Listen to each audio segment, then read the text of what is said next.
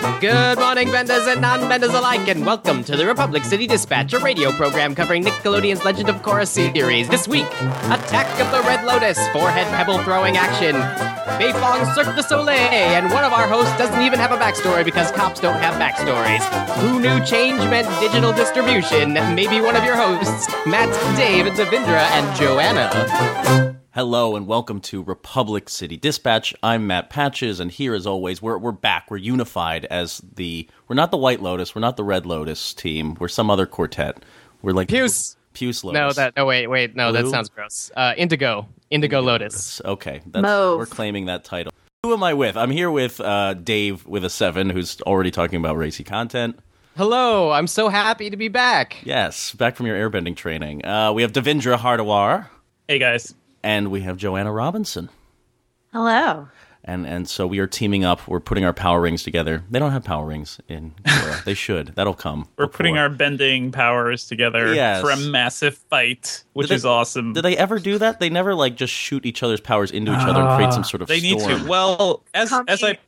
did, guys, we're gonna see more Dragon Ball Z stuff, right? Right, and that's gonna happen. We're gonna see like this crazy. You guys ever see those Dragon Ball Z episodes where they like combine the Kamehamehas?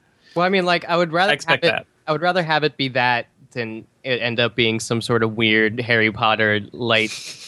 Like, let's push the ball of light closer to the guy that's losing. That's I'm Yeah, not yeah. that. by So the time, Oh, by the time people I- combine powers in a Dragon Ball Z season, I'm like delirious. I'm passed out. I'm just so exhausted So by whatever I've been watching. I've never gotten the to that end of- point. The end of this fight, this fight ended in like the main fight ended with Zahir creating a cloud, like a whirlwind out of the like lava steam. So that was water plus lava plus air It was is what yes. ended that fight. Pretty this is role getting playing close. game like combinations. You know? It's true. It's true. Uh, we're, we we may be getting ahead of ourselves. Dave, what happened Yeah. in this episode? The terror within. Well, Opal leaves to train at the Northern Air Temple, and the night that she leaves, the Red Lotus attack the supposed safest city in the world and almost get away with Korra, if not for some excellent teamwork between all the siblings on site. Um, in trying to discover how the city was infiltrated, Mako sort of detectives that Aiwei was setting up an innocent guard, so they confront him at his house, but he escapes and blows the whole thing up. And Korra gets all pissed and decides it's more important to face Zahir than keep tracking down the airbenders. And Suyin sort of helps that along with a quick lie, and uh, we're on our way on a chase. Okay, yes, It- a- an abrupt ending to that summary with an abrupt ending to this episode. It's very. It was a really abrupt ending. I felt only having one episode this week uh, more so. It's like a phantom mean- limb, like you're expecting. I thought they it were to be gonna- there. I thought they. Sorry, yeah, I thought they were going to end with that explosion. I thought it was going to be a cliffhanger. Cliffhanger. Cliffhanger. I guess they don't do that on Korra, but I thought it was going to be like Aiwei's house blows up. What happened to its occupants? We'll find out next week. They do not let us hang that way. They That like, would have been a great ending. They like kicking Yeah. the ball in at least one direction or something. Well, I Um, mean, they did do that in book two. It wasn't like excellent because what Korra got eaten by that giant sea spirit, and everyone Right. like, well, Korra's not dead, but everybody had to be like, well, why didn't we? Is she? yeah, that would have been was- bold. The, answer was amnesia, which is always the worst answer. oh, like a one episode stint of amnesia, nonetheless. Not even a full episode, I don't think. I think Brady Bunch had longer amnesia arcs than The Legend of Korra. Oh, um, dis. Uh, before we get too far into this episode, I just wanted to uh, take a moment and say thank you to everyone who has been um, reblogging the episodes and adding commentary or leaving comments on our episodes on our on our show pages on RepublicCityDispatch.com. Commentary's been great. Uh, it's been insightful. It's it's raised questions. It's started conversations here on the show, and it's been amazing. So each episode has its own page and its own comment section. We would highly recommend either jumping in there or reblogging and and keeping the conversation going. And I should also add that um, iTunes reviews have been excellent as well, um, both uh, just with praise, very kind praise, and with uh, real criticisms and uh, real uh, just helping us evolve the show, keep the show growing in with a new audience. Um, so we always appreciate people subscribing on iTunes and leaving comments there. Again, just helps people find the show. Um, now let's talk about the Terror Within. This episode kind of uh, rocked my world because I thought it was over halfway through. There's so much that goes down in the beginning, and I'm like, Yeah. there's a whole half an episode left. There's a, like now we're going to have a noir mystery plot. It's Murder She Wrote. Now I really love this show. Um, finally, there's a For mystery to solve. Yeah, where's Jessica Fletcher Patches loves bending? Murder She Wrote. I thought it Uh, was Law and Order Criminal Intent. It's a little more than that. It's it's a little too dangerous for a Murder She Wrote episode, despite someone getting murdered in every Murder She Wrote episode. What what did you guys think of this? Uh, did this action? I, I feel like Devindra. I was thinking about you. Uh, Um, maybe you were ready for Zahir to kind of inject himself into Korra's life. You were ready for this season to get I was busy. I was totally ready for this. I mean, when we started watching Korra, guys, when we started this podcast, I was all over metal bending and like how it's being used in this world, and like clearly it is the thing that just continues to grow and be more interesting. So we see the evolution of that, um, like Korra finally using her metal bending powers, but also it's used to such great effect, right, all over the place. And this is just this was a great sequence, just in terms of like knowing the skills everybody has, coordinating like different action beats all at the same time. It felt like you know a big budget action movie, you know, condensed into five or ten minutes. It was fantastic. So we don't see enough of this stuff on TV for sure. It's interesting how forward thinking introducing the idea of metal bending in Avatar: The Last Airbender really was. Yeah. Or if, I mean, I, I don't think I've read this from Brian or Mike, but Korra seems to be the the world of Legend of Korra seems to be born out of the idea of metal bending, right? Or or Oh, yeah. these next level Yeah. powers because you have a metal world, uh, like you have a Varric who is kind of introducing technology into this very spiritual, uh, organic. Ethereal world, um, but also a place like Republic City is just covered in metal. It has giant buildings. You can be swinging from them. You can do all sorts of things. The world has metal to be bent now. Um, but and yet the they introduced it in Avatar: The Last Airbender, where it was less prevalent. I guess they were still driving around in tanks and stuff in Avatar: The Last Airbender, but it just seems like born from that, and uh, and the powers are being used to an amazing Yeah, degree. I, they introduced the idea of industrialism in the first season. I think it's interesting to see how much that's growing, and also what we were talking about last episode too. Magnets. I want to see metal bending and magnets, and I want to see like a crazy conflict between those because that's going to be that's that, that's it, right? Is you know the the way to counteract metal is magnets. this That'll seems to an be like interesting it's going to be important because of uh, the way Varric Yeah. has been talking about it, but I really don't know how. I don't know how that's going to swing back and Well, be it could give Asami a role finally, right? Because she's just kind of sitting in this territory. to Varric. you know, sitting around with her power gloves. So give her metal gl- uh, Sitting Um, around. uh, magnet gloves.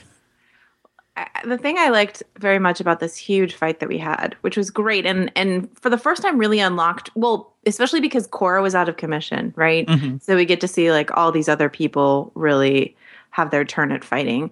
I mean, they always do, but more so. And then I, I'm sure you guys have done this before, but this is the first time I sort of stepped back and thought about the writers in a room trying to coordinate these fights Yes. because Yeah, it's not just yeah. like punch kick block whatever it's like okay this you know water bending meets fire bending here or this meets that there and and how what how that impacts that or you know Zahir goes up with his glider, so Suyin has these darts that she throws through his glider. Like all that sort of like calculating all the different abilities. And then it was also great that our heroes were for the most part in their PJs. That was really enjoyable for me.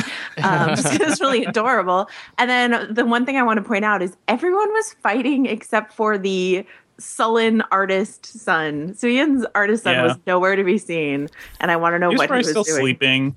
He, I don't know. He was absorbing the scenario for its drama content. I don't know. Did For you guys, by the way, did you guys get a Attack of the Clones vibe from this whole sequence? Because I was like, oh, this is just like I never when they get tried to. Uh, Attack totally it's vibe. really like them trying to assassinate padme in the bedroom my one question i love the moment where Bolin is like uh guys like something's going on um they take time to get walk outside like they go around walk outside open the door when uh, i'm surprised they didn't just do the like uh Oh, leap through the Uh, window. yeah the leap through the window come on just let's go They're through the courteous. That's always rude when people do that. They're not thinking about like cleaning it up later because they're not. The gonna do window it. people.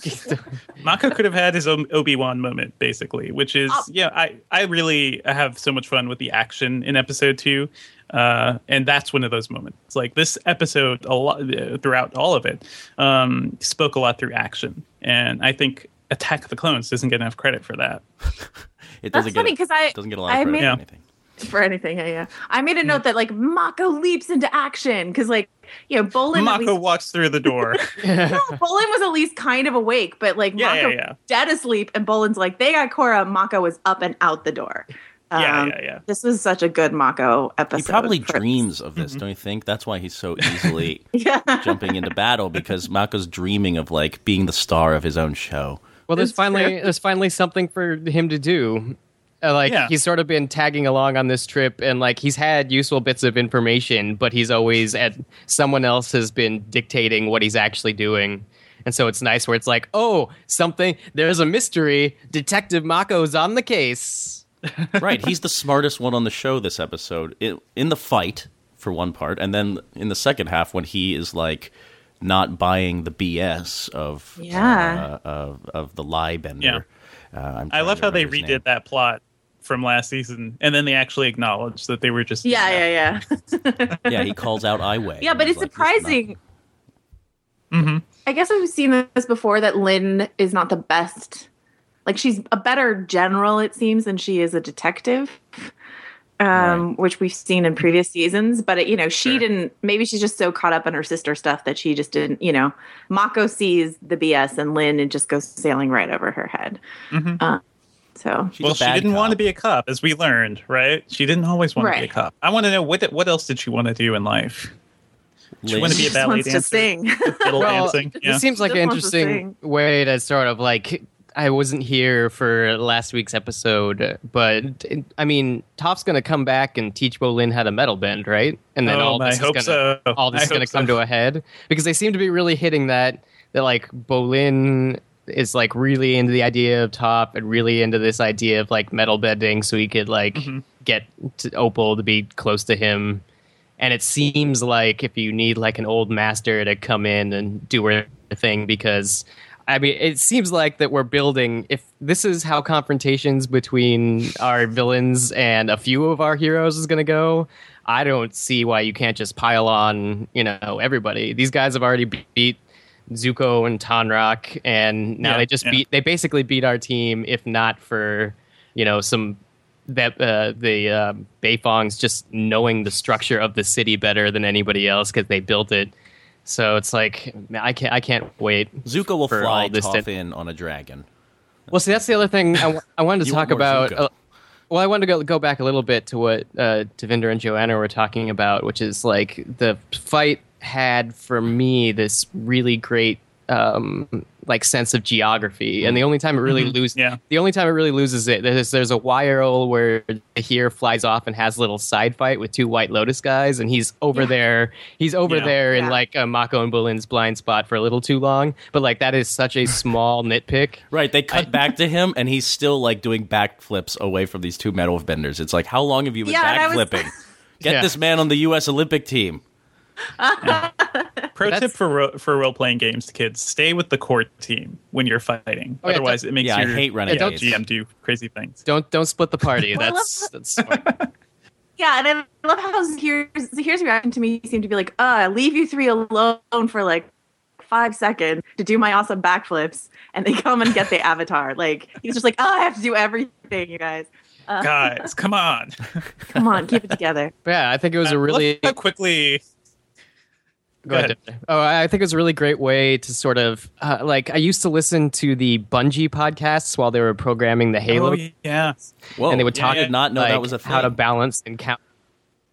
Oh yeah, back in the day. I mean, now they probably Mm-hmm. don't because it's not even them doing the Halo games anymore. But they used to do podcasts with the developers, and they would talk about making encounters and sort of like balancing which creatures are there and which powers and which times the AI was going to interact with itself. And I was like, here is an encounter where I would have loved to be in the writers' room, where it's just like. Basically, you have character sheets, and you're like, "How can I make the best sequence out of this?" And then Yeah. still keep place and uh, suspense. And I think it pulled it off really well. Well, I think it's It like- was fun just how quickly that whole sequence escalated, right? Yeah. Because they they start the kidnapping, they're like, "Oh, now we got to fight. Oh, now we're in a lava pit." And it's like kind of crazy. Yeah. crazy. And I mm-hmm. wanted to speak to, I think Patches, weren't you, didn't you think initially that the earthbender on their team was a firebender when he did his prison breakout? right. I got in a lot of trouble for that. And then that's because no, no, no. Well, I wasn't trying to bring that up, but like, Are you shaming me because right we now? haven't seen a. Yes, yes, I am doing that. I hope that's that being accomplished. I feel great We haven't seen a lot of lava bending. Like Bolin talks about it like it's an extraordinary thing, like metal bending. Is that Yeah. He gasps. He gasps. He's like, Yeah. "Oh." Yeah, Ooh, that is but although, although awesomely terrible for us. Yeah. they were aware of combustion bending being a thing, so maybe there, there. I guess there are more of those people out there now too.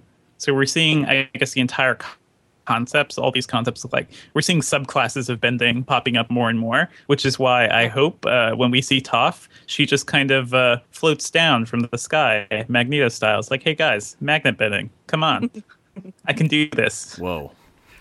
Oh She'll man, achieve higher Yeah. I, I That did- would be awesome. I, I wanted to um, speak to what Dave and Joanna were talking about here about just like the writing of an action scene uh, or directing it Yeah. as part of a unified vision for this season. I get all, I really get frustrated in action movies when I can.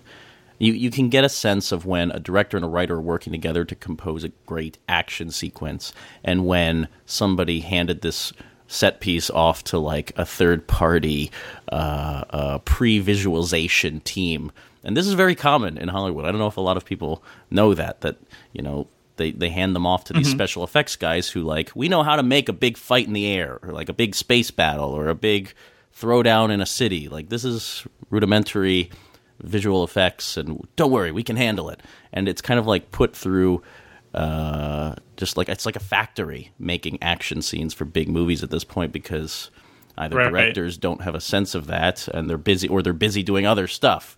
Um, I, they don't feel giant blockbusters don't have the stamp of directors as often as we'd like, and I think that Korra, from the beginning, from the from season one, uh, has always tried to tie its action into story and into, or when it's just having fun with the bending, is very strategic about each move and each encounter uh, and and it has to be right? Animation Yeah. demands that each shot is selected and for and we know exactly how long that shot is going to go and there's not a lot of spontaneity. You can't have just a shaky cam fight where two guys do a choreographed dance and you shoot the hell out of it and you just cut to lots of different angles. It doesn't work that way in animation. Or maybe i'm wrong dave.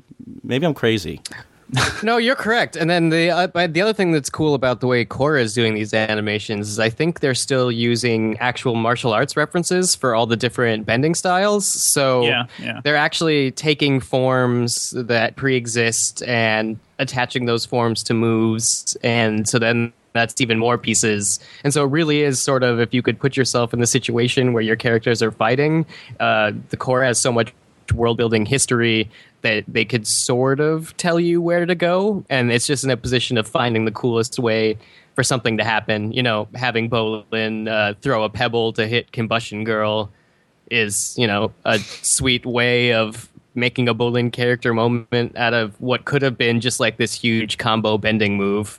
So it's it's yeah it's a, there's a lot of storytelling in it but definitely you're right patches in the sense that it requires a lot of planning um, beyond something like an animatic uh, to have all this keyframe motion and know which frames need to be blurred and all that sort of planning stuff. oh i, I thought I mean, of the key is, right, the, sl- you the slow motion didn't have a blur in that scene that Yeah. you just described Oh, It Yeah, was just like yeah. this kind of weird, fluid, slow motion moment, and I thought it was very. when Sparky Boom Boom and her beautiful braid were in slow motion. That yeah, was great. that was a really cool They did say moment. water arms. Yeah. They did. One thing yeah, you, they I want did. Although, wait, maybe not this episode. But anyway, um, Yeah. one thing you were saying, Pat, is to, I guess, to this whole thing, right? The key to good action is to know what you want to do. And we don't see that enough in movies. But also the idea that, you know, action should be telling the story, action should be driving the narrative forward, it should be telling us something about the characters. And that's something, this one sequence, I think anybody, anybody, even if you haven't been watching Korra, anybody who appreciates interesting action would be able to, like, get into the scene and see exactly what's happening and understand you know the kind of powers these people have and how they kind of conflict and that's that's just key and the other thing too is that you know good action directors can can even go bad right you look at michael bay michael bay can do great action if you look at the rock or bad boys 2 or he could do lazy action where it's just robots destroying a city like all the you know recent transformers movies oh so Well, the key still is to having, have a I'm good still action having Well, flashbacks to Transformers Four. Just the Dark of the. Yeah. Moon. You just, Yeah. you just called Dark of the Moon lazy. I Yeah. I slap you with my glove, good sir. The finale, the finale is fine, but that's still a lazy movie. It, it I think. mean, uh, most see, action movies. it's because the finale's good. he was shooting native 3D, so it actually calmed him. I will be with you that you know, like something like Edge of the Fallen is gone completely wrong, but Transformers: Dark of the Moon, good sir, my friend, is is fantastic action filmmaking. Don't even don't even get me Uh, started on. I mean, we can we can argue how much. I think the finale of Dark of the Moon is great. that that that I can agree. That's good But stuff. Korra- But there's there's other stuff. Yeah, there's two hours, three hours Korra. of movie. But Korra. Anyway, I guess there are also Um, well, yeah. character things Sorry. happening, Korra. Oh, sorry. Yeah, go ahead. If you have a pivot point, please, Joanna. Uh, well, I, just because I don't, I haven't seen the Transformers movies, so I'm being oh my What? god. um, petulant. Um, yeah, So keep it that way. I've remained pure. Um, but um, yeah, the character moments that Dave was talking about, not just Bolin having his hero moment, which I really loved that, even though it was Mm-hmm. just like clumsily foreshadowed only like five minutes earlier in that fight that he was having with one of the brothers where he did the pebble throw. Um, but the the Suyin and Lin stuff, the sisters working together, Oh, when they're uh, character up, uh, stuff, I also really really liked. Yeah, Yeah. that was great. What I love in this episode is, you know, they could have soared up and Zahir could have followed them and uh, Sue could have thrown her knives and sent him to the ground and that would have been it. But no, he, he gets close enough so that Lin is in jeopardy and Sue has to push her out of the way and kind of recall the dance from the Metal Clan episode. And she's using everything she's learned, this kind of superfluous skill to save Lin's life and to become a great sister, especially because they do quarrel again. I mean, they quarrel in the beginning and they quarrel at the end of this episode. Um, and some things never change, and that's sisters for you, right? Uh, but but they are closer, and we learn it through an action beat. And I just that really kind of swept over me and sending Zahir to the ground. I mean, it's just a fantastic constructed uh, conclusion to this big battle. And you know, uh, Devindra, you mentioned Dragon Ball Z. Korra will never be Dragon Ball Z because it's coherent. You know, because all of this this writing. No, that's that show that show can't. That show is totally coherent. Like that's the thing. Like until it escalated to the point where yeah, things were just blowing up everywhere. There was what I loved about that show and the original Dragon Ball. Like there's such a great parallel. Well, guys, Dragon Ball is La- the. Last Airbender That's true. and Dragon Ball. Well, yeah, but I'm just saying there's a parallel in terms of escalation and how the stories progress from Dragon Ball to Dragon Ball Z and from Last Airbender to Korra. Like it's the it, it's sort of like a much more you know it's a much more refined version of that jump. But I see a lot of parallels. For I- sure. I would- I would and Dragon Ball Z had its moments. Korra is more like Cowboy Bebop for me, where it's we're, we're going to tell a story and it's going to have crazy action. Not Dragon Ball Z, which is we're going to have crazy action. They're just going to be rambling on about nonsense for the first 15 minutes, so it seems like there's buildup. Well, I mean, what you guys are talking about is sort of like this Eastern entertainment idea of escalation between new series. So, like, Mm-hmm. it happens even in the Power Rangers. Every time the Power Rangers come back, they're slightly more powerful until it's ridiculous. Wait, So, really? I think that's I what? don't Yes. watch. I have not Yeah, seen any yeah. of the recent Power Rangers, but are they significantly more powerful? you didn't need you didn't need you didn't need to Powerful see any of the recents. I Oh. mean, even when the dragon, the Green Ranger came in, he was suddenly like super powerful, and And then he had to like, become the I White remember that. Ranger. Tommy, That was the biggest thing, Tommy. Tommy. yeah. oh oh, Joanna did see this robot fighting Joanna, series. Yes, did Tommy. Did you, did you have a crush on Tommy? um, Come on. I was really into the Yellow Ranger. She was a Ah. lady, but that was She she was was, cool. my favorite. That's yeah, true. Uh, I don't know. Tommy I had think- a Tommy had like a Lorenzo Lamas ponytail. He was Yeah. the renegade. He was the Yeah. renegade of the group. He's Yeah. too he's too macho for me. He's like he's the kind of guy who beat me up in high school. Why would I want to watch him lead the Power Rangers? I was a Billy guy. Blue Ranger. Billy. Oh, of course. What do you mean of course? you a Billy guy. I like Billy and I like Donatello and I'm that kid, okay? I'll admit it. Um, You're the first Billy Billy person I've ever met. I'm the first Billy. Billy, I, I ran the Billy fan club as a kid, and I was my only viewer. Um, yeah, where what have we was gone? his what was his mech? I, I, I'll keep going. I'll look this up. Uh, there's there's no more was- to this part of the conversation. Joey, well, I was going to say I, I will pivot and say that I was I was very disappointed in Suyin at the end lying to Lin that way and going behind her back and helping the kids, like trying to be the cool mom. It felt like, But then uh, rewatching, I'm like, well, Lin did just like make her sit down in an interrogation room, so it's not like Yeah. Lin has been a peach this whole episode. So I can I can sort of Yeah. forgive that. And, and of course, It- Sue has her motivations if she's been betrayed by the person who is closest to her. It just She's- seemed like uh, why doesn't she just stand up to Lin and have that fight instead of agreeing with her so unctuously and then going behind her back? Do, do you I, think I it think undoes? that's just the fastest way to do you make think it, work, undoes what we, what they achieved in the previous episode? I mean, does this undermine? I mean, I think they'll, they'll always. I think they will always have their relapses. I think that's just going to be their sister relationship. right? But you that's, know, that feels feels. more realistic, right? Yeah, yeah, yeah. Well, and then you're also, I mean, not to get too deep on it, but it could just be a, like a subconscious knee jerk reaction to, oh, my city wasn't as safe and Lin needs to lay off. And like, I'm Right, going right. to, I'm going to reclaim the power through my lies, which, you know, Yeah, but through her lies, like that's how she does it, rather than standing up to her sister. And I agree that it's the fastest way, but it's also kind of not. It's not. I don't admire her. I don't, I don't think she's necessarily a hero just because she's a Toph's daughter at this point. She has some weird ideas about the Earth. The uh, queen, she um, is like all of her employees are ex like villains. It, it just seems like Well, just one of them. Just one of them, right? no, no. Her cook is a ex pirate, and Oh, yeah. uh, Pirates Varric. are great. she believes in reformation. She spent she spent It's time okay. with like a sandbender society, and that just doesn't seem like that's You don't wholesome. trust her. I'm a, I don't trust her. Yeah. I, I mean, I hope they don't go down that route because that would seem really cheap. could be I hope Homeland. it's more just the realistic thing. Yeah, I Well, don't. Let's let's not do that It because be- it seems more realistic where she's just somebody who she knows that Lin is a strong personality and she knows like the way to work with somebody like that is to deflect and make them think they're in charge. Sometimes, you know, to get what you want. Well, yeah, I think that Lin is a blunt instrument, but I think Yeah. Su Yin has the capability to be like a political metaphor player later on in the series if Mm-hmm. That happens. And if she does, I think even if she does become a villain, it's it'll be nuanced enough because it'll be like an Amon thing where it's like, oh, horrible childhood plus radical political beliefs. Yeah, I mean, I don't want you to die or anything, Yeah, but it's Oh not my that gosh. radical. Radical for her is like being slightly a little more liberal than everybody else in this world. You know, I don't know. Just a Do you lot of think kale. that it sounds like she wants to slap the Earth Queen in the face and I make think everybody does though. stuff. Whoa, whoa, everybody whoa, does. whoa, whoa, whoa! I have Even not, the Avatar wants to slap the Earth Queen. I have not had this thought yet, but now you're planting this idea that Sue Mm-hmm. is in t- Red Lotus, is part of t- Oh. like Zahir's team. That she is this possible? Is she also bad? If is Why she would I she Wei send them after? Why would she send them after Aiwei? to Well, to uh, well, throw them off her tracks? Maybe Huh. there's a trap waiting. Oh, Now, um, now did that you mentioned that she rewind stayed. the episode? Oh, I'm sorry.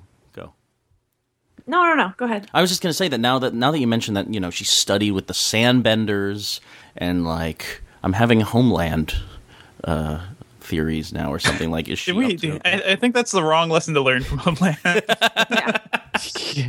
well, I like, when you go off and study and you come back and maybe, maybe I, I, you know what what does she learn was she she's she's not for government clearly because she's against the earth queen or at least monarchical government um, uh, she, what what's her deal she she has shown a lot of resistance to um, sturdiness and and like the rigid ways of, of society and that seems to be Zahir's whole shtick right he's detached from the world and he's like chaotic or he he fi- he's on a righteous path according to his vague comments earlier in the series. I wonder I wonder if he's in cahoots with Sue.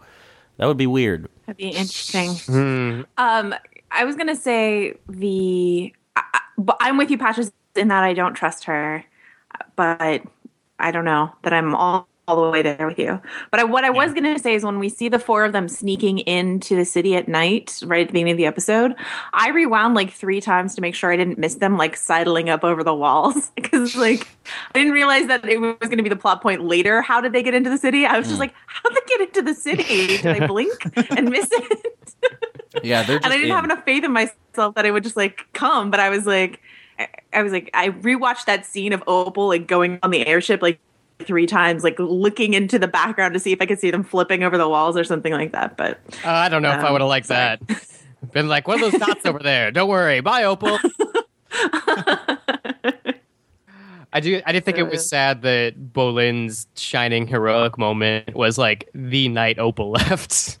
He's he, like really wants to impress this girl, and he finally does something that like saves everybody, and she's not even gonna hear about it for months. Hey, Is that why you think he wants to learn how to metal bend? You said that earlier, but I thought it. I didn't tie it immediately to his desire to I mean, impress Opal. or call back to the episode I wasn't on where Patches I think talked about feeling inadequate in front of women that you like, and um, that sort of applying to Bolin sort of being sh- about his metal bending trick.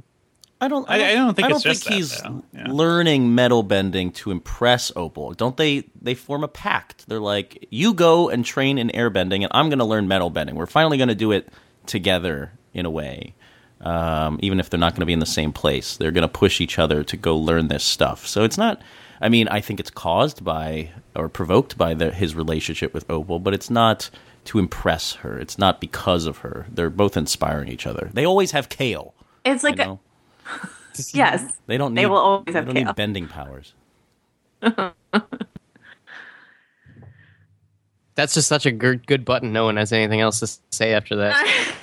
they'll always have chaos. They'll always have KL. Good night, everyone. Well, okay, so interesting fact: Yeah. the Blue Ranger was named Billy Cranston, who got his last name from Bryan Cranston, who voiced several monsters on the show in early Power Rangers. Yep. I Yep. did know that. There's a video of him on like some late night show where they brought up his Bryan Power Cranston. Rangers. Yeah, his Voice Power actor Rangers extraordinaire through the 90s. Yeah. Who knew? footage. Get so you can watch him react to that on like. Uh, That would be yeah. awesome, by the way. Oh, it would I, so good. I don't know when last he did voice acting, but he like uh, just watching a ton of anime and other things uh, throughout the '90s. Like his voice was everywhere. He was like the guy who plays Spike Spiegel's voice in Cowboy Bebop. He just shows up all over the place. And uh, Macross Plus, if you want to see something really fun, Macross Plus for episode series from the uh, Macross Robotech universe, fantastic. He's the lead character. Does that mean that the guy who's voicing Bolin, who is my favorite, is gonna have his own like Breaking Bad type series twenty years from now? He was in Wolf of Wall course. Street. He's kind of getting out there into more mainstream stuff. He needs to a sitcom, right? The real track is he voices PJ Byrne will be Bolin, and then he has to get a sitcom that runs for like eight years, like Malcolm in the Middle, and then he has to get his big show. oh, he was in Wolf of Wall. Street. Sorry, I'm just looking at the photo right now. I, I, I didn't realize that. He was the funniest. funny. he was the funniest guy of Wolf of Wall Street. He was really funny. He was great in Wolf of Wall Street. Yeah, yeah, that's funny. Uh, Uh, well, can we can we talk a little about the second half of this uh, episode? How, how how does this mystery work for you? Like, it's it's weird. This is the episode where I'm like, if we had an hour long show, it all kind of flow perfectly. Or, uh, and then I battled my own thought. I'm like, or does this? Are they just like so sharp in the writers' room that they can condense this into a perfectly flowing 30 minute episode no no fluff no fat um, and could other television shows that are hour long stand to be half an hour like uh, legend of korra this I, I yeah i started falling down my own philosophical half hour versus hour long I could. I mean, I think I could pick pick that. I could pick that up for you a little bit. Um, on the community panel at Comic Con this uh, weekend, uh, Dan Harmon was saying that you know even though his show is going to Amazon and therefore technically could be any length and Wrong, include it's cursing Yahoo. and Yahoo. Yahoo, Thank you. yeah. Sorry. Anyway. Uh, thank you for correcting me. But what I was going to say is he thinks it's going to stay in like the 20 minute form because that that's the form of the stories that are just sort of take um, with his with his characters. And for Korra, it's like there are all these like little mini pods uh, within a season's arc. And so we've already got like our standalone episode in book two. That was the Mako detective episode. Here it was the Tenzin original Airbenders episode. But it's like um, with the the actual detective story, this one I felt like the pace was set with like just how far can we keep this interrogation scene going before the audience gets ahead of everybody and just starts hating people. Like Yeah. at least when Varrick popped up, I was like, "Oh, Varrick, you know, maybe it could have been Varrick." That was was enough to like give me another three minutes of patience until Mako figured it out. But I feel like they really walked that line where it's like, oh, it's gonna be the one guy that could actually tell a lie, right? And then yeah, slowly slowly worked it Well, out. I like- So I think that I think they hit it they hit the balance almost perfectly. I can't. I don't think it could have been longer without us disliking the characters. Right. No, I, I absolutely agree. I mean, you need to send them off on the wrong trail to empower Mako, right? We want him to have this realization. he want he, we want him to know that other people are wrong. Um, and and I wonder if the Lin Su uh, battling or undercutting in this episode uh, serves Mako more than their relationship. Uh, you know, we were talking about how Lin demands Su take the lie detector test, or how Su undercuts her later, uh, telling them to go off and you know d- don't listen to old crank Lin. Just go fight Zahir. Go find him. Does this all serve Mako? Is this making him more important to us when he has been kind of on the sidelines this whole time?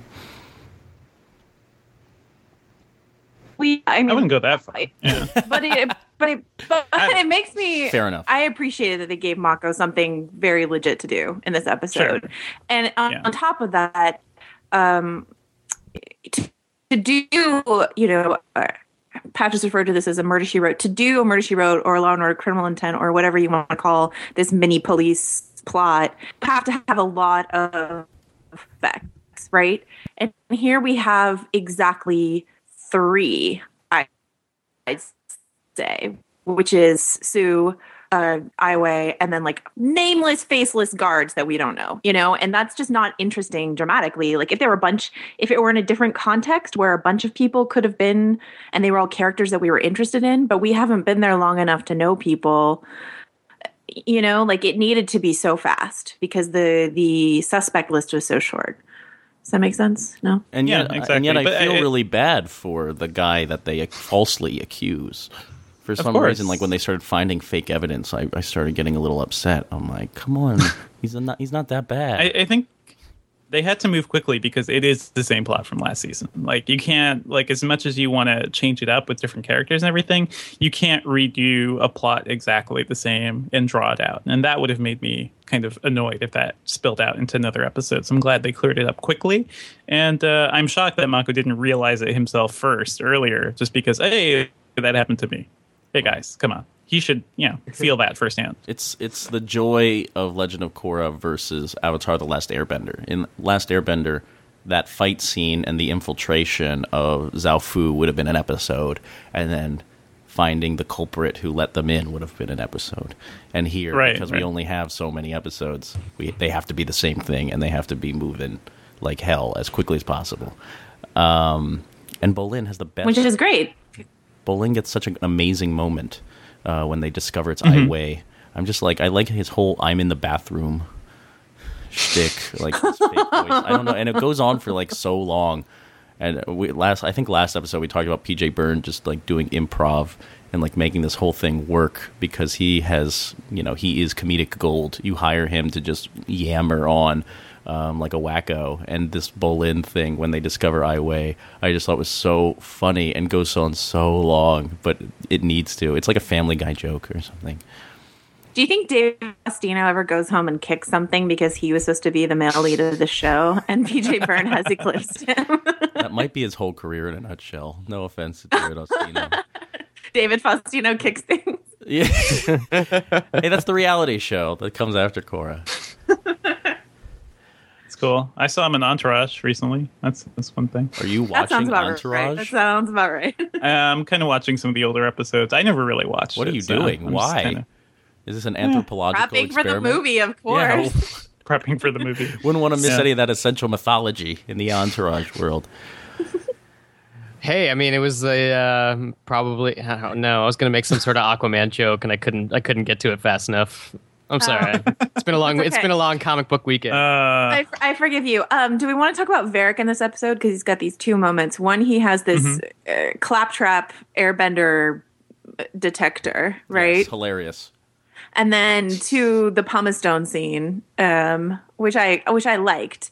But what are we setting Varrick up for? Are we are we setting up to like underestimate him, and then he pulls a bait and switch and has this great magnet breakthrough, or it's Varric being there and Suyin's uh, sort of weird, mysterious political leanings that makes me think she could be a major political force. Because it's like, why would you even like all the stuff that she does is art based. Having Varrick there is he's a war profiteer.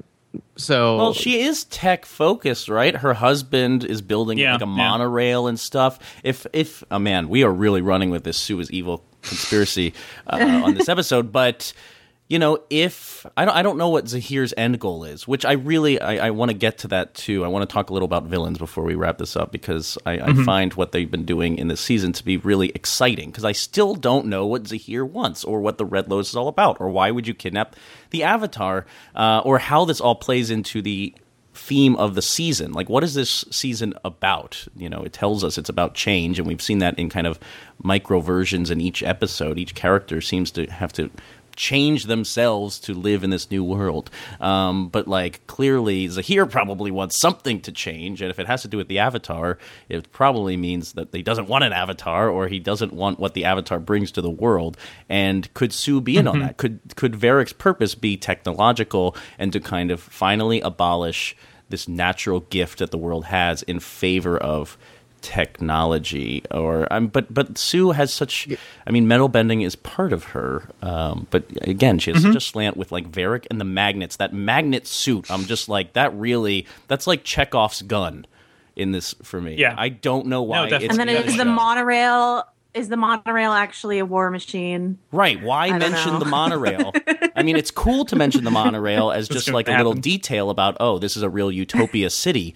But like when it closes up at night, I'm like, do these launch into spaceships and shoot the world and like send you to a new planet? what is guys, good? guys, guys. It is really okay. So let me just let me put my foot down here. It's the end it of the really knowing. Easy. it is really still like just go a little too far, based on the scraps of information we've got. Uh, the the cool thing about the monorail, which I think is interesting, is that the monorail is a great example of every failed city. Every city in America that you know sort of has that. It was never a. Th- it was sort of like this hyped up thing. You could think of the Simpsons episode, right? Right. Monorail, monorail. Monorail. It's it's a it's a hyped up thing that kind of represents success and progress, but uh, it's it's actually it doesn't really Right, do it's much like a for people 1950s I think versus- you're- ideal. For, forgetting about Disneyland, but I, I, I also have an alternate theory where Su isn't evil, which is that the reason the monorail was brought up is because we also saw the series of Earth Kingdom trains, and somehow the Metal Clan Yeah. is going to have to save uh, the Earth Kingdom, and they're gonna have to like either destroy each other or come together. And they'll come together, and Suyin will be like, "Your people bending your trains? That is that is barbaric." And the Earth Queen will Well, be like, "I want to yeah. eat all your pets." the thing we've seen throughout the entire series is the balance of technology and bending and making this world one thing. So I don't think it's about you know technology destroying bending. That wouldn't make much sense. But uh, the idea of magnets kind of giving non-benders similar capabilities or an ability to work together with benders in a different way that'd be interesting. Doesn't that And, seem uh, too much like I do think one? we're gonna we're gonna.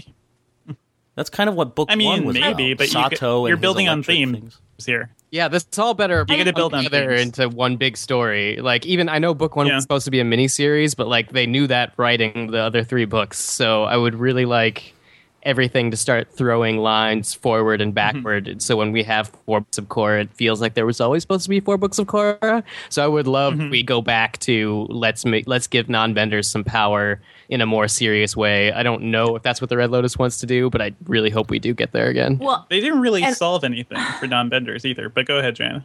Well, okay, so I I, I kind of want to walk it back a little bit. I got excited about thinking about monorails as war machines, but I, I will agree with Devindra not So to spoil not to spoil next week's episode or whatever. But I think it's worth looking at the various leaders that we've seen, and so the whole point is to look at what kind of leader Su is. And if you want Yeah. to learn a lesson from this episode, is that she's built this utopia, which never works out, and her right hand man was working against her. If she's not evil, also evil, her right hand man was working against her. So that's that's looking at Su as a flawed flawed leader. Um, could be the other lesson that we learned from this episode. That Right. being said, the metal pods of the city look like a lotus. So I'm done. All right, I'm done. Whoa, man. that's Illuminati stuff. That's the dollar bill like conspiracy right there. Um, it's interesting that you bring up Su as a kind of flawed leader. Uh, just thinking about like book two. I mean, Unalaq is kind of that guy, but President Raiko is all kind of screwed up too. And then book one has, um, oh my god, now I'm forgetting his name. Uh, who Amon's brother? Uh, God, who sits on the Amon. no, not Amon. It's not Unalaq. It's oh, it's not Tarlok. It's Tuvok. Tarlok? Or, no, Tarlok? Tuvok is on Star Trek. No, not Tarlok. I can't. I'm going to look Yeah, this up no. in two seconds. I, Uh, I was close to getting there, and then you said Tuvok, and then my brain exploded into 15 other TV Uh, series. I'm sorry, Patches. It's Tarlok, I think. Yes, yeah, Tarlok. that sounds right. Um, he. I I mean, said he that. was. He was a noble leader. Devindra did say that. Oh, I did I'm say that, guys, and you it said was, no. It was Come a fury of K last letter names. I don't know. I'm just really confused right now. After I said Tuvok, you're right, Dave. That really threw my whole thing off. Um, but he, again, he was righteous in a way, right? He wanted to help the city, and but he he was working on his own. He was working outside the system for his own goals, and I don't know. Su kind of is that way. I'm I'm siding with Devindra. I'm trying to be hopeful here that. Su is and Su Mm-hmm. I- is not I- I going think- to be evil, and that Tenzin will die. Um, but Uh, I think the- the show is too complex to just do something so pat. That's like, oh my god, she was evil all along. I think it's going to be more interesting. And what you're saying, Joanna, she's ever we're seeing a whole bunch of flawed leaders, and I think that we're seeing that because this world they don't know how to lead in this world. This is a world where you know the spirit world is out in the open now, taking over the real world. Uh, you know, via bending and technology trying to coexist. Everybody's becoming airbenders. Everything's in flux. Nobody knows how to lead. So I think one of the themes we may see going forward is like this somebody who has a belief system that kind of makes sense for the entire world or for all these changes. And that'll be really interesting to see because clearly the world leaders right now aren't doing a good job. Well, Well, yeah, I and would- just- uh, have they mm-hmm. have they ever mm-hmm. in either of the series? I mean, the, the last series we spent in the middle of a hundred year war where no one was able to stand up to the Fire Lord. So it's mm-hmm. like, have we? Do we have a good leader in this series? I mean, by the time Aang becomes a good leader, he, the series is over, and then like all our flashbacks that we've sort of seen, like you know, everybody talks about our original team avatars being good, but uh, it seems like their children uh, have very real problems uh, because of you know choices they made while parenting. So have do we have do we have an example of a good leader? Tonraq is a nice guy. Mm-hmm. He had a, he he was okay, and he was like framed for all the bad things he did. Right? But I, Yeah, I think yeah. I think that um, it's more in keeping rather than you know secret bad guys, which is which has been a theme of Korra, but it's more in keeping with some of the really interesting themes that you guys pick out to have them hop this season from three different civilizations, four if you want to count Tenzin being the leader, a flawed leader of this air Right. temple, Right. having them hop from Republic City to Earth Kingdom to I don't remember the name of where they are right now, like to Tenzin and seeing how those different approaches to leading work or don't work and then maybe how does that reflect back on Korra who ultimately is supposed to be the a leader of sorts for She's a this entire uniter. thing. Yeah. She's the uniter, right? Yeah. So we'll see. So- Maybe a world where the Avatar actually has some say in world politics. Whoa! But see, that would Yeah. be against. That's not really aligned with the real world that we currently live in, and which I think No, sure, Korra is sure. very reflective of. I don't think we should. Res- we shouldn't. You know, hold the show to that. Just saying. Well, Who I'm is just she saying. I'm, supposed to be in the world where like she's supposed to be the Dalai Lama? Who is she supposed Yeah, to be? that's what I'm saying. Okay. Okay. And people listen to the Dalai Lama, even though he does like speeches for pay and stuff. Yeah, at You the know, end of people the still season- respect what he's saying. At the end of the season, Korra's going to get on Twitter, and she's going to get like eight million Twitter followers, and she's just going to tweet really nice things that everyone retweets, just like the Dalai Lama. Her hashtags are going to be really clever. It's going to be great. awesome. Um, I, I so I guess to wrap this episode up, uh, Aiwei goes out with a bang. Ah, Ah, There's a with like a, a a bomb worthy of Jack Bauer. yeah. I think I, I this is a very. Tw- That's an insult, right? in in my recap on Screen Crush, I mentioned twenty four. There was something very twenty four about how all. Yeah. of Well, you were saying up, like, Homeland. This feels very Homeland. Yeah, or 24. Yeah. from the same people. Um, but I, Yeah. I'm glad that Korra thought fa- that was that was clever, right? To create an air Air dome. bubble. Yeah, Which is that's interesting. happened before. I would- though. That's a Oh, it's happened before. Okay. I, Actually, when they cut to the wide explosion, Mm-hmm. uh, my first thought was, "What is she gonna bend to, to save everybody?" I was like, "Fire, right? It's the easiest thing. You just move the fire around you." And then I was like, "Oh, air bubble. That's great." For some reason, I Air imagined, bubble is uh, the reflexive safety thing. Yeah. Yes. I, I imagined. Do you remember in uh, Mars Attacks? We fire a nuke at the Mar- at the Martians. Uh, last last move, fire the nuke, yeah. and they have this little like horn thing that sucks up the nuke, and it ex- like fills up like a balloon, and then it like farts it out. That's what I imagined. They, would they, happen. they smoke it. oh yeah, oh yeah, they suck it They up, and it's like they, yeah, they, yeah, they they smoke it like helium. oh right, right, right. Oh, that Oh is my God. hilarious. That movie. So this was a Mars Attacks homage, is what I'm really getting. No, it was Uh, not. no, wait, uh, no. But No. in my imagination, it was. um, and then, If and then- anything, this was totally an Attack of the Clones homage, guys, all the way through, straight up to the like Coliseum battle where everybody's like just on their, you know, doing their own thing. It is sad how often we bring up the prequel trilogy when we talk about. It's just me, and I love Attack of the Clones. So Well, that's, that- Yeah, no, it was, it was politics. It was politics and fantasy.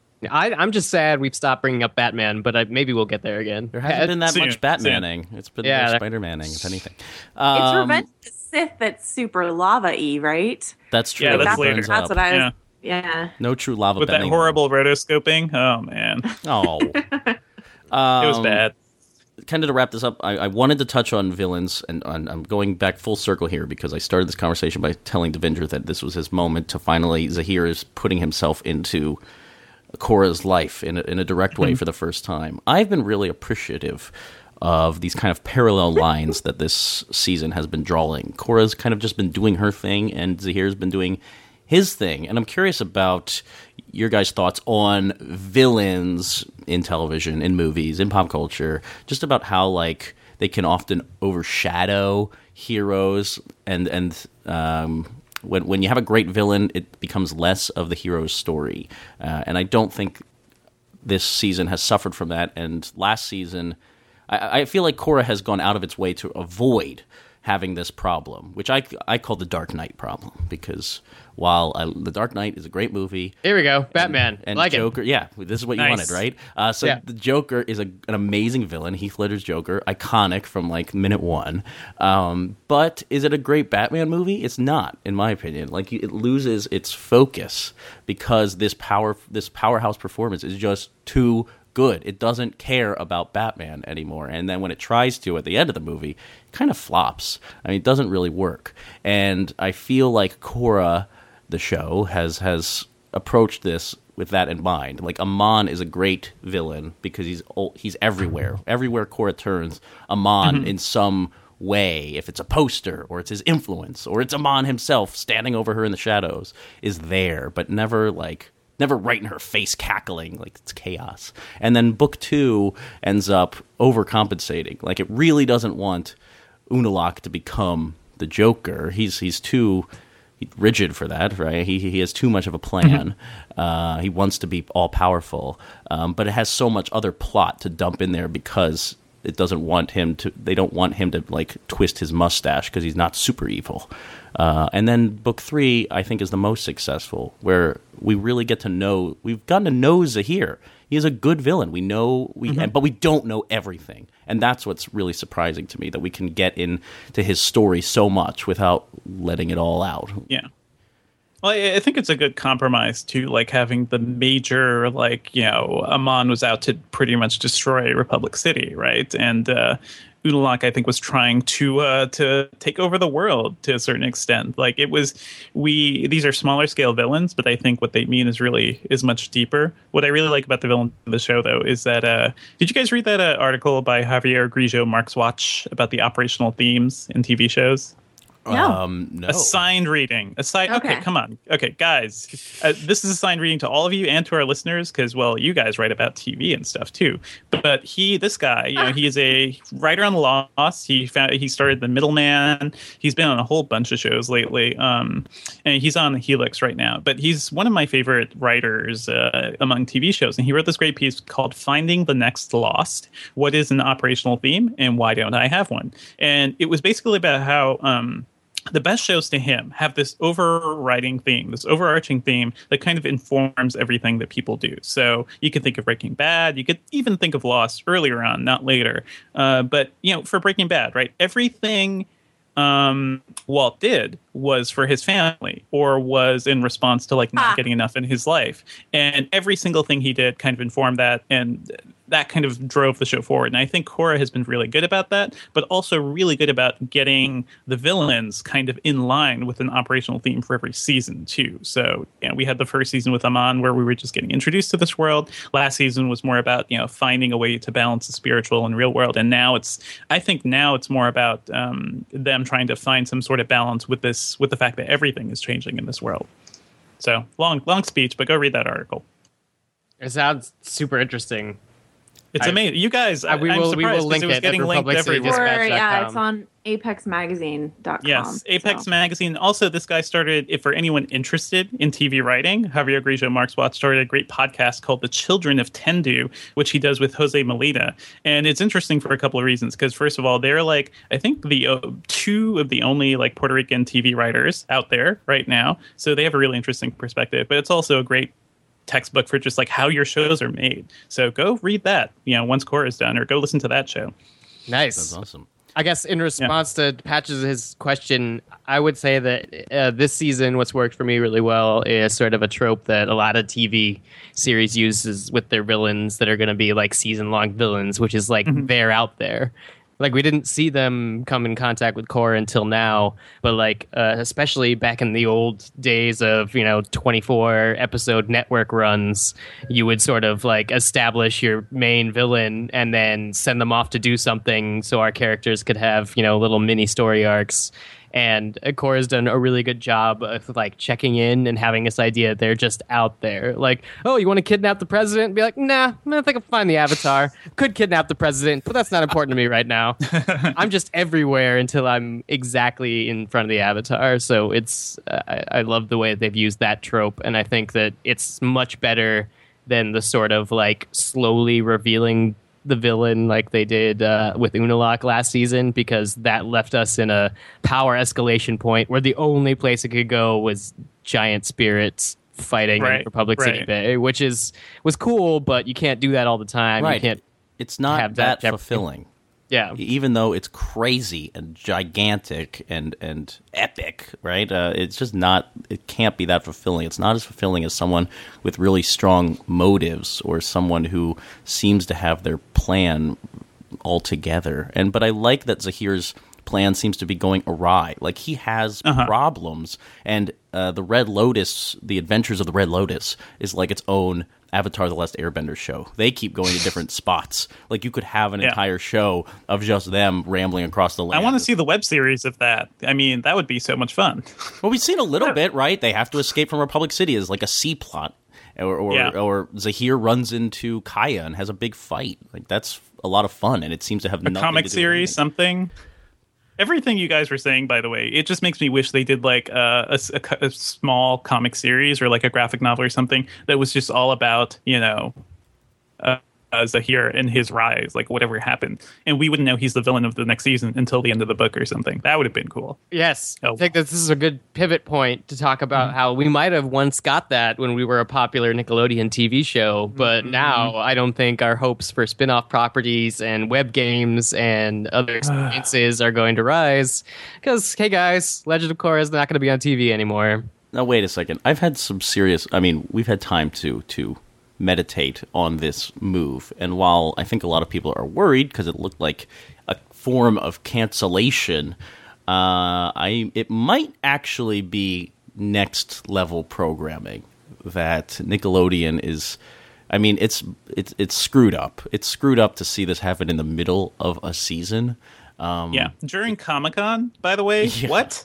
yeah, when everyone can blame you and and And then they had to go do a Korra panel. Yeah, right there I after that's- the announcement. that sounds excruciating. Like I feel Yeah. so bad for for Bryan and Mike and all the people on the panel. Like that is just not something they should have to deal with.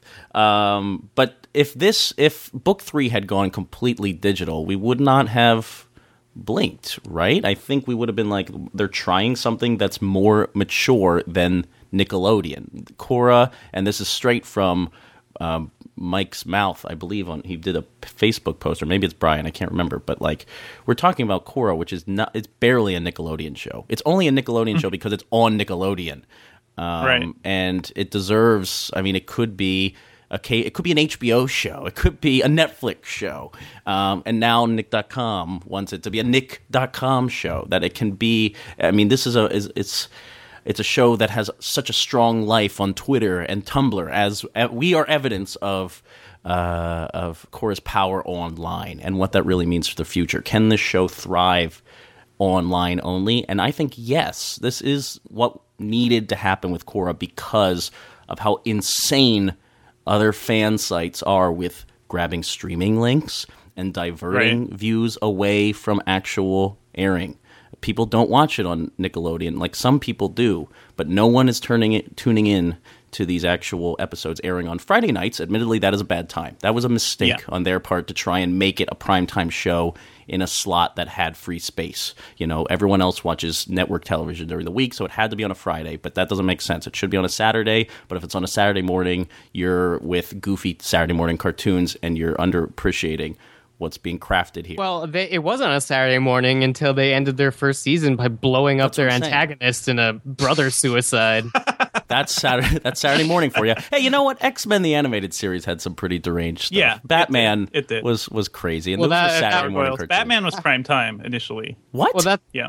Yeah. Yes. Yes. Guys, come on. that's true. But and then you X-Men, now remember this. X Men were also talking about Fox and Fox. Batman at that the animated yeah. series is prime time. Yeah.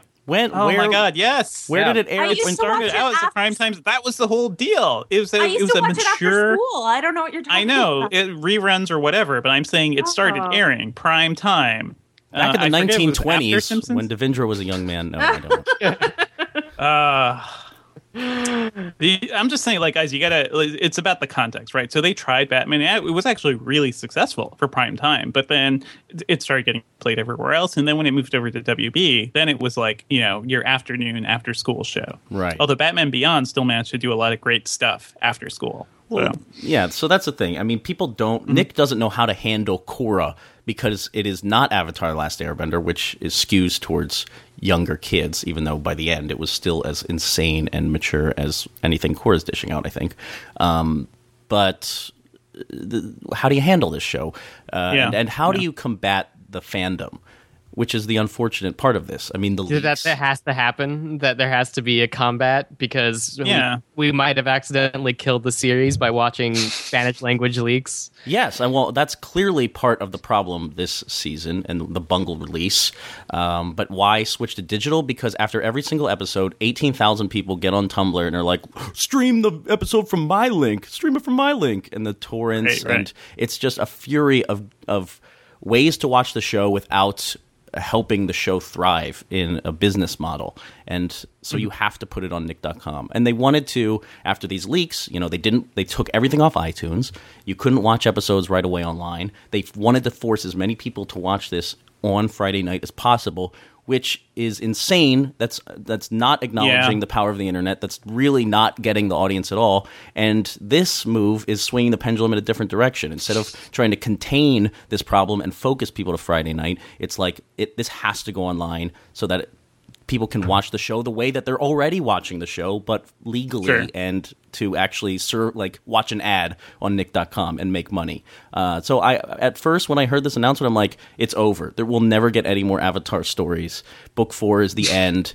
Like, just close up shop. We're done here. Um, I'm a little, I'm a little less It's over at Nickelodeon. dire. It's over at Nickelodeon. Yeah. yeah. we're seeing shows can get other lives elsewhere now. Although Yahoo, I don't know how long they're going to keep buying up dead shows, but we'll see. Well, I mean, is it bought- over at Nick? Because if they- this has a strong debut online, if people stream it on Nick, there's absolutely no reason why they wouldn't produce. I mean, I- for, I don't think that's ever happened. They're not gonna. That's the thing, They're not going to buy another a new Avatar series after book four, right? and that's and then exclusively air it on like Why? the amount of okay, it's the amount of money it takes to do like a hand drawn foreign animated keyframe animation is something that is only balanced off by being able to broadcast it But- on television. But if it's done with mm-hmm. Amazon Prime, a place that's producing its own content right now and has a very Then- strong section of kid content. They're creating. They're. I mean, Netflix doesn't even do this really. They have But not big Turbo, budget but stuff. Yeah, yeah, but then you're talking about Amazon or Yahoo, which are companies that are worth billions of dollars, where it's like it's half of 1% if they want to pick up, you know, like picking up community for $2 million an episode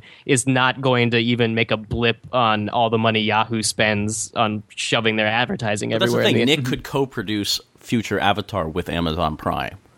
Why would I mean, so need to be. let me let me let me just just to take this all a step back, right? Because the Amazon shows are really cheaply made. They are not like expensive, uh, good-looking shows. They look a little step down.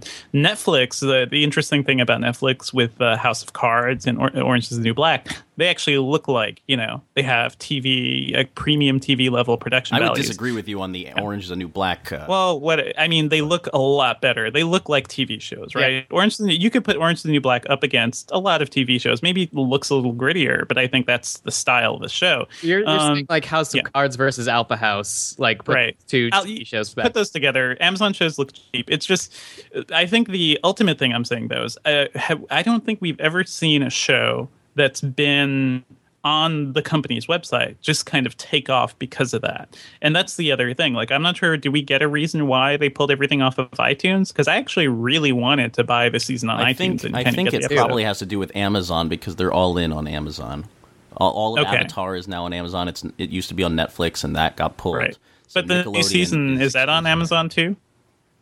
Uh, I think it's going to be on Amazon. I haven't checked, but I think that was part of the deal, right? That all these old Okay. episodes are going to be on Amazon Prime, um, and possibly along with the launch of each episode on Nick.com, they'll be on Amazon Prime. I have not investigated that. and I- I don't- Nick is not being very clear about it, despite Right. sending. I don't know how much the Apple Microsoft war still goes on, but I did notice that New Core is going to be on Xbox.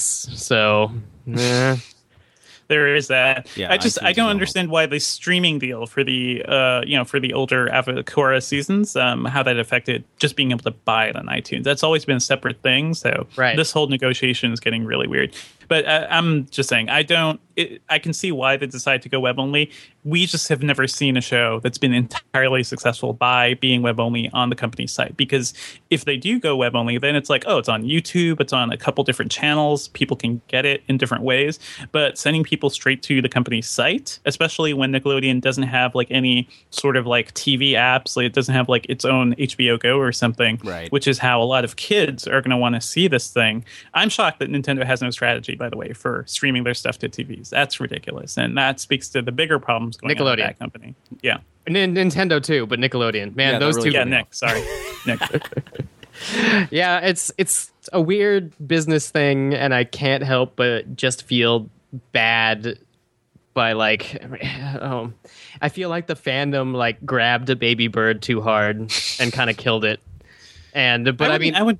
Yeah, you blame the fans. the good news is that the good news is that we all watched it on TV on Saturday enough that they bought three seasons at once. Yeah. So Yeah. the, it's not going to go down. But if it does get bought out for something that wants to lower its budget, it's going to have to change styles. It's going to look more like Republic City Hustle than it is going to look like Avatar: The Last Airbender. Please don't say that. Stop that. well, I mean, plant this that idea. this this stuff is expensive. These are these are hundreds of people who are drawing every pose and uh, That's why putting you a were lot of hoping thought they'd into it. release Book Four as a move as a series of Futurama like movies, but Yeah, I want book four to not come gonna in. happen. I want to book four to come in like four DVDs there gonna- that it's go to gonna VOD, and then I could buy it and then fund them their Kickstarter to take it to you know something else that's going to give it a budget. I would not. I think the saddest Futurama thing is, movies like- were bad.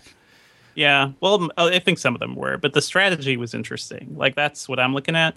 Um, but I think it's really sad when we want to give these companies money. Like I want to buy you on iTunes. Why Right. can I buy you on iTunes? I vague licensing reasons. Shut up and take my money. Well, Shut up and take my money. Like that's- that's, that's the a basic thing about, uh, business. That's the thing about blaming fandom. You, you mentioned Right, right. Devindra that is this all on fans.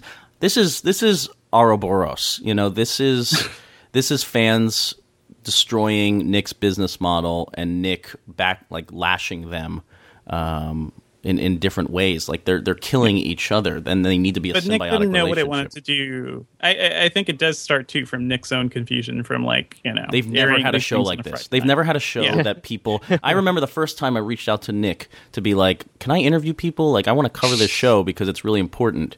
Um, and it's really great. And they're like, we interviews or you know, like wait, you, there's press people. We should get a PR person. No, um, it wasn't that bad, but it was certainly was like we've never handled a show with this kind of fandom surrounding it. Even Avatar: The Last Airbender, I think it kind of grew uh, as as time went on, and the internet was not as ferocious when Avatar: The Last Airbender was on. It's only now that it's kind of thrived on Tumblr and, and Twitter and Facebook that um, that's built to the craze surrounding Korra and Nick. I mean, they're feeding off each other. People steal the episodes and try and watch it any way they can, or, put episodes online so that everyone can watch it and talk about them.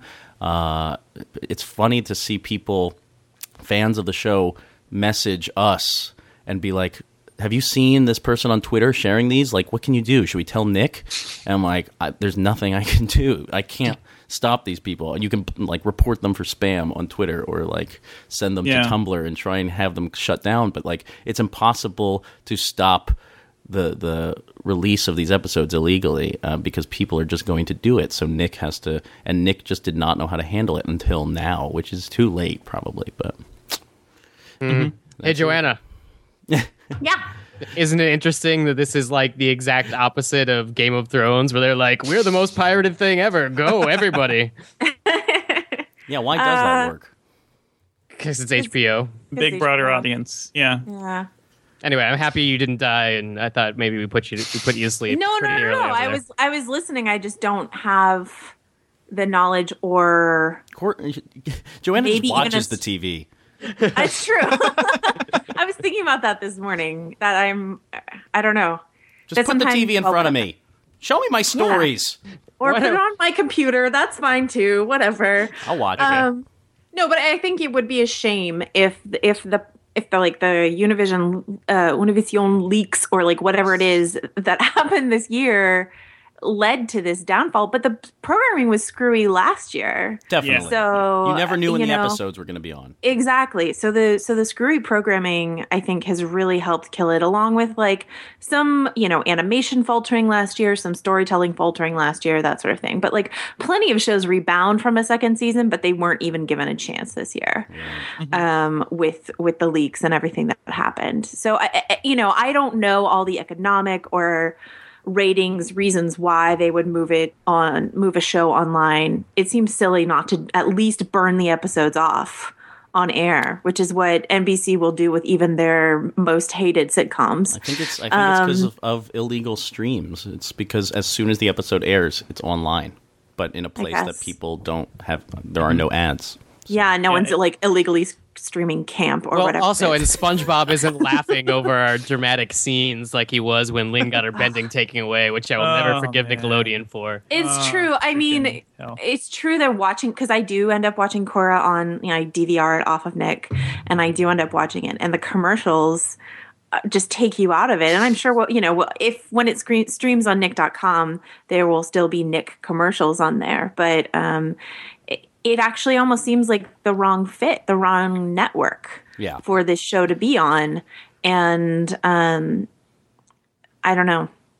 We sh- we should end on a on a happier note here. Yeah. Let's let's let's. Is there anything little from this episode that you would Yes, adored I'm or ready. made you laugh? Oh, Joanna has this answer. She was cooking it up during our rambling about technology and business models. I was Joanna, listening. what what what what what what did it for you in this episode? I mean, Dave knows. Dave, do you know? Is it Pabu's Lassie moment? No. Oh, damn you. it's Bolin uh, snoring the word kale.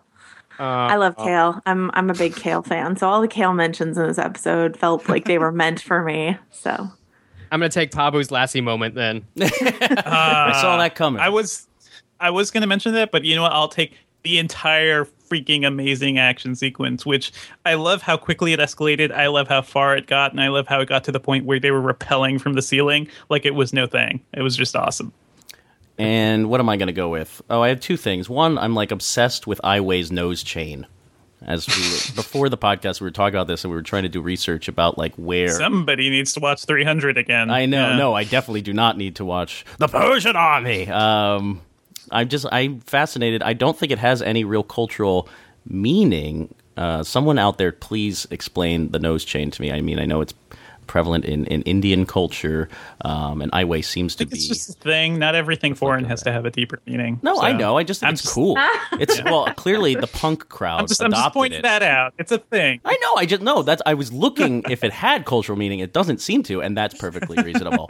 um, oh Yeah. god. And what was the other thing? Oh, I really liked the old timey radios they used to talk to each other during the big battle when uh, That there was a little didn't bit of- work. yeah, I mean there was miscommunication. True, but No we are no knows. go. Yeah, yeah. Go. old timey Okay. walkie talkies. I just yeah, we are no go. Go go go. Tiny bat talkie talkies. By A little- the way, those are the things from like a warfield. Yeah, a little convenient. battlefields.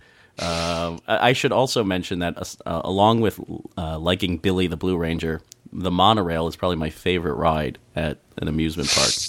I, That is not a ride. it is a ride. You get to No, tour the whole. is, You get to though. tour the whole park, and it's Uh, you slow must- and nice. You're- mechanism. you must Yeah. feel really bad that you telecommute then, because there are these things called subways that I bet you'd really enjoy. I do like when they go above ground in New York, which is not That's often true. enough. so, It's a nice treat. so you just like being high up. So okay, if we were, if there was like a Times Square attack, and I was like, Matt, drop in from the top of New York. How long do you think it would take you to get to the top of the city? I would. I, I see. That scares me. That's too high. I would. I. I I've always wanted to go uh, parachuting or whatever it's called, skydiving. Uh, but that would scare me. Monorails is just the right amount of off the Right, yes. ground. Interesting. Perfect. Full circle. I love it. There are Uh, new roller coasters in Coney Island now, Matt. You should check those out. Yeah. I, I just wish the High Line here in New York was still a thing. That that's it's a just thing. the right it's height. nice. If, but no, Just but the walking High up Line there. train. Anyway, I'm way off course here. Uh, th- I think that about wraps things up on this. We, we got a lot out of the Terror Within. This is like longer than any of our double episode episodes. I'm I'm impressed with us. Um, and we didn't even talk about Comic Con, which I don't think a lot of things even happened there. Uh, and some of the things maybe we'll get there later. We want we want your audio of the cast singing "Secret Tunnel." Oh my God, I would. Yeah, I need that audio immediately. Please do pirate that, despite what we've been saying about pirating things. That's for the greater good. No one, no one gets anything out of that besides fans. Uh, anyway, why don't we tell people where they can find us on the internet and get out of here? Uh, Devindra, Uh, you can find me on Twitter at twitter.com slash Devindra. I write about tech at venturebeat.com, including like things like business models for media companies. And I podcast about movies and TV at slashfilm.com. Dave, Uh, I'm Dave Gonzales. Spell Spelled first part DA7E. That's also my Twitter handle. I write about superhero movie news and Star Wars on Latino-review.com. I'm doing a podcast called Fighting in the War Room at fightinginthewarroom.com. And next week, I will be inhabited by the spirit and voice of Joanna, but from my body. But you won't get to see that. It's a podcast. whoa, So sounds confusing. that's. I'm gonna need a chart. So weird. That's upsetting. You ever seen the movie Face Off? It's like that. Face. Oh, I'm I'm Nick Cage. I'm Castor or Pollux. What is it? I'm getting really confused, and I'm on this podcast, so I'm not. I'm really. I don't know what to expect. Uh, Joanna, or Um, Dave, you or can- whoever you are. Yeah, all right. You can find me most days on vanityfair.com. Uh, you can follow me on Twitter at Joe Wrote This. I do a TV centric podcast called The Station Agents. I will be subbing for Dave on Fighting in the War Room, I believe for the month, month of August. So you can find me over there talking about film, etc. And I am Matt Patches. I write all over the place on the internet and put everything on mattpatches.com, which is my Tumblr. And I'm, I'm recapping Korra this season at screencrush.com. So read those. Uh, and yes, I do a podcast with Joanna slash Dave, whoever's on at that. I'm the, I'm just a co-host. I'm just there to like talk, uh, uh, fighting in the war room, fightinginthewarroom.com. And until next week, farewell.